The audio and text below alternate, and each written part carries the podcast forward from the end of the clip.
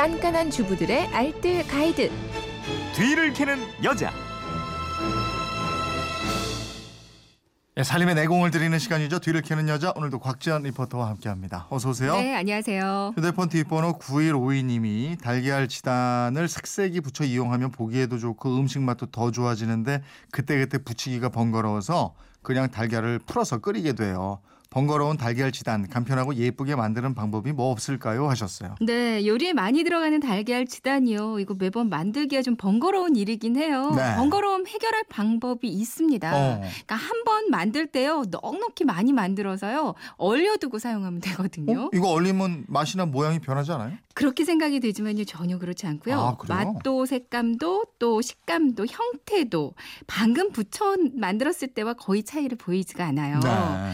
먼저 지단 좀 예쁘게 만드실 때는 이렇게 하시면 되거든요. 예, 달걀을 깨뜨려서 젓가락으로 풀어주시고요. 음. 거품이 생기지 않게 저어주는데 알끈을 제거해 주시는 것도 좋습니다. 네. 그리고 나서 이게 중요한데 여기에 식초를 딱 한 방울만 넣어주는 거예요. 아. 식초를 넣어서 부치면 잘 펴지고요. 음. 찢어지지도 않고 단단해서 좋거든요. 아. 그러니까 계란말이 할 때도요. 마찬가지로 식초를 한두 방울 정도만 넣어주면 뒤집거나 말 때 잘 안 찢어져서 좋습니다. 아, 그래요? 예, 달걀 삶을 때 식초 넣어 주잖아요. 네. 그러면 단단해져서 잘 까지는 것도 이렇게 같은 원리라고 하더라고요. 아, 식초 한두 방울 넣는 게 팁이네요. 그러니까요. 그 다음에는 식용유를 이제 팬에 골고루 발라주세요. 그리고 또 여기서 중요한 팁이 하나 더 있는데요. 네. 기름을 많이 넣으면 안 되고요. 아. 불이 너무 강해도 기름이 끓어오르면서 방울이 질 수 있어요.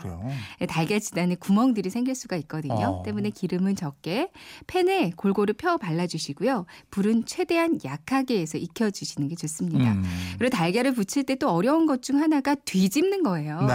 큰 뒤집개를 이용하셔도 되지만 마땅한 도구가 없으시다면 그냥 큰 접시를 사용하셔도 괜찮거든요. 음. 큰 접시를 프라이팬에 올려놓고요. 접시를 잡고 그대로 뒤집습니다. 네. 지단이 찢어지지도 않고요. 완벽하게 잘 뒤집을 수가 있어요. 오, 그래요. 넉넉히 만들어서 일단 얼려놓는다. 네.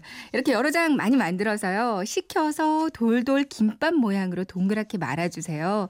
그리고 나서 이제 랩에다가 하나하나 감싸 놓으면 되거든요. 네. 랩과 함께 마는 게 아니라 일단 달걀만 말아주고 그 위에 비닐랩으로 포장을 해놓는 겁니다. 음. 이렇게 해서 냉동실에 보관해 놓으면 끝이에요. 네. 이제 떡국을 끓이면서 지단이 필요하게 되면 요. 국 끓이기 전에 미리 냉동실에서 꺼내 놓습니다. 음. 떡국이 완성될 쯤이면 지단이 이렇게 쉽게 썰 수 있을 정도로만 적당히 녹거든요. 네. 그러니까 100% 완전히 안 녹아도 칼로 썰 수 있을 정도로만 녹이면 되는데요. 음. 이 상태로 뜨거운 국물에 넣게 되면 열에 완전히 녹으면서 정말 금방 부쳐낸 것 같은 그런 달걀 지단이 완성이 돼요. 네. 뭐 사각이나 마름모 모양의 지단을 만들고 싶으면 그냥 그 모양대로 썰어주기만 하면 됩니다. 그렇군요. 알겠습니다. 지금까지 뒤를 캐는 여자 곽지연 리포터였습니다. 고맙습니다. 네, 고맙습니다.